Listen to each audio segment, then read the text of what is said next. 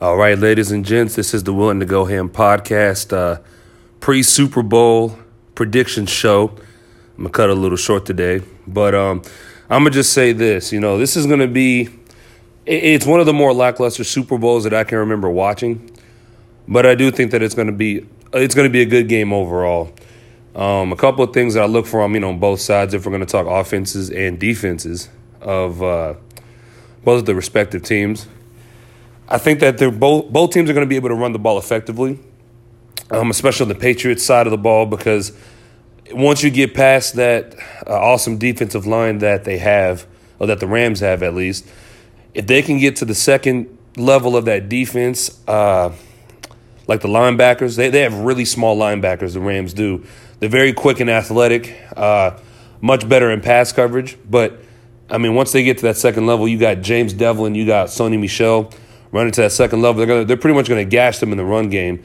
Uh, it'll be interesting to see what they do in the pass game as well uh, for for the Patriots. You know, I mean, you have Julian Edelman, who's a AKA Mr. Zone Buster. I don't think Wade Phillips is going to play a lot of zone. I think he's going to play a lot of man, and he's going to have the safeties. And I mean, you don't really have a deep threat. I mean, you have Phillip Dorsett, who Tom Brady's probably going to throw to. They're, they're going to take a couple deep shots, but I don't see them really shading one side of the field or really having to double anybody uh, they're pretty much just going to have to stay home and they're going to have to play within the defense that Wade Phillips is going to design for them. I, I am going to predict that Tom Brady will be sacked. I think he'll be sacked, I'd say maybe twice, maybe two, two to three times. Um, this is probably going to be one of the better defensive fronts that he's had to face in the playoffs, uh, to say the least. Um, I, but I think that they're going to be able to move the ball well uh, in the air. Gronk, I think, is going to be a huge key uh, factor in this game if Tom Brady, if they're going to be successful. Uh, and, I, and I don't see Tom. I, I, I think Tom Brady might throw a pick. I might. He might end up throwing an interception. I don't know. We'll have to see how that plays out. Uh, Marcus Peters, you can't afford to get your ass kicked, man. They're going to need you to play pretty much damn damn near perfect, and I think Julian Edelman's going to frustrate him. You know, he can do all that shit talking all he wants to, but at the end of the day, uh, I see him getting the best of Marcus Peters. Um, Aqib Talib is also going to be huge too, um, covering up his third of the field and seeing what he's going to do there. Um, but they're going to have to, and, and, and, to be honest, I don't even know if Wade Phillips plans on blitzing Tom Brady. I would, uh, but you can only do so much because it's it's like it's kind of like a pick your poison, like a PYP, uh, meaning you don't blitz Tom Brady. You only rush with your front four, your front three to try to generate pressure. You're going to give Tom a lot of time to analyze the field and throw downfield. Um, and to and to complete the passes he needs to complete. However, if you do decide to blitz Tom and throw the kitchen sink at him, what are you going to pay for? Because he's going to gash you. He's got receivers that are that are going to gash you for him, or that's you're going to get gashed pretty much.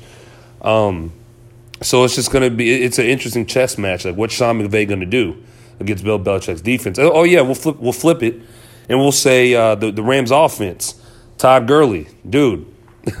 Todd Gurley's going to have to be a key factor in this. I think C.J. Anderson is a is an awesome bell cow.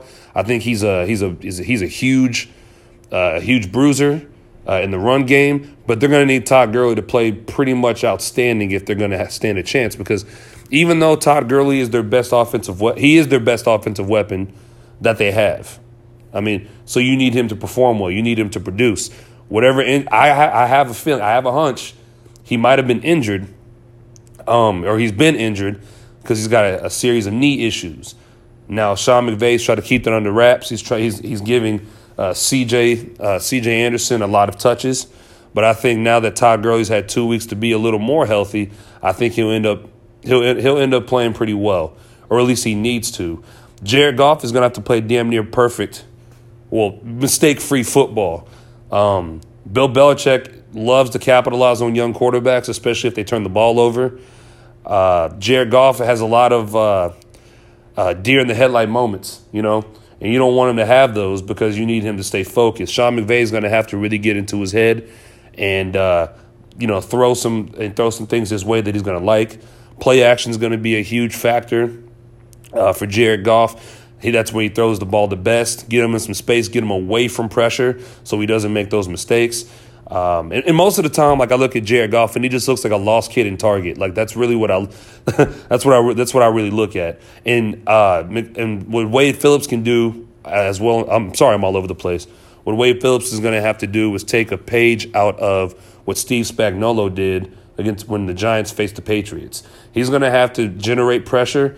I mean, you have the defensive player of the year in Aaron Donald for the second year in a row. Now you have Ndamukong Suh, you have Dante Fowler Jr., you have Michael Brockers. You can generate pressure on Tom Brady. You know, it's just a matter, but you have to be patient. You have to be really patient. Wait for him to get there. Aaron Donald's going to slip in. He's going to slip in and hit Brady. I promise you he will. I promise you. I promise you he's going to. Um, what else was I going to say? This is off the top of my head. Oh, yeah. Um, Goff's going to have to make good decisions. Can't leave any plays on the field. And they're going to have to score early and often. Make a statement. Okay.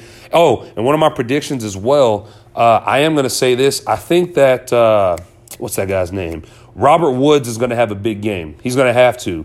They're going to because the Patriots are going to take away Brandin Cooks, and I also think that um, they're going to have to rely on Robert Woods to make good catches. He's going to have to step his game up big time, big time if they're going to be successful.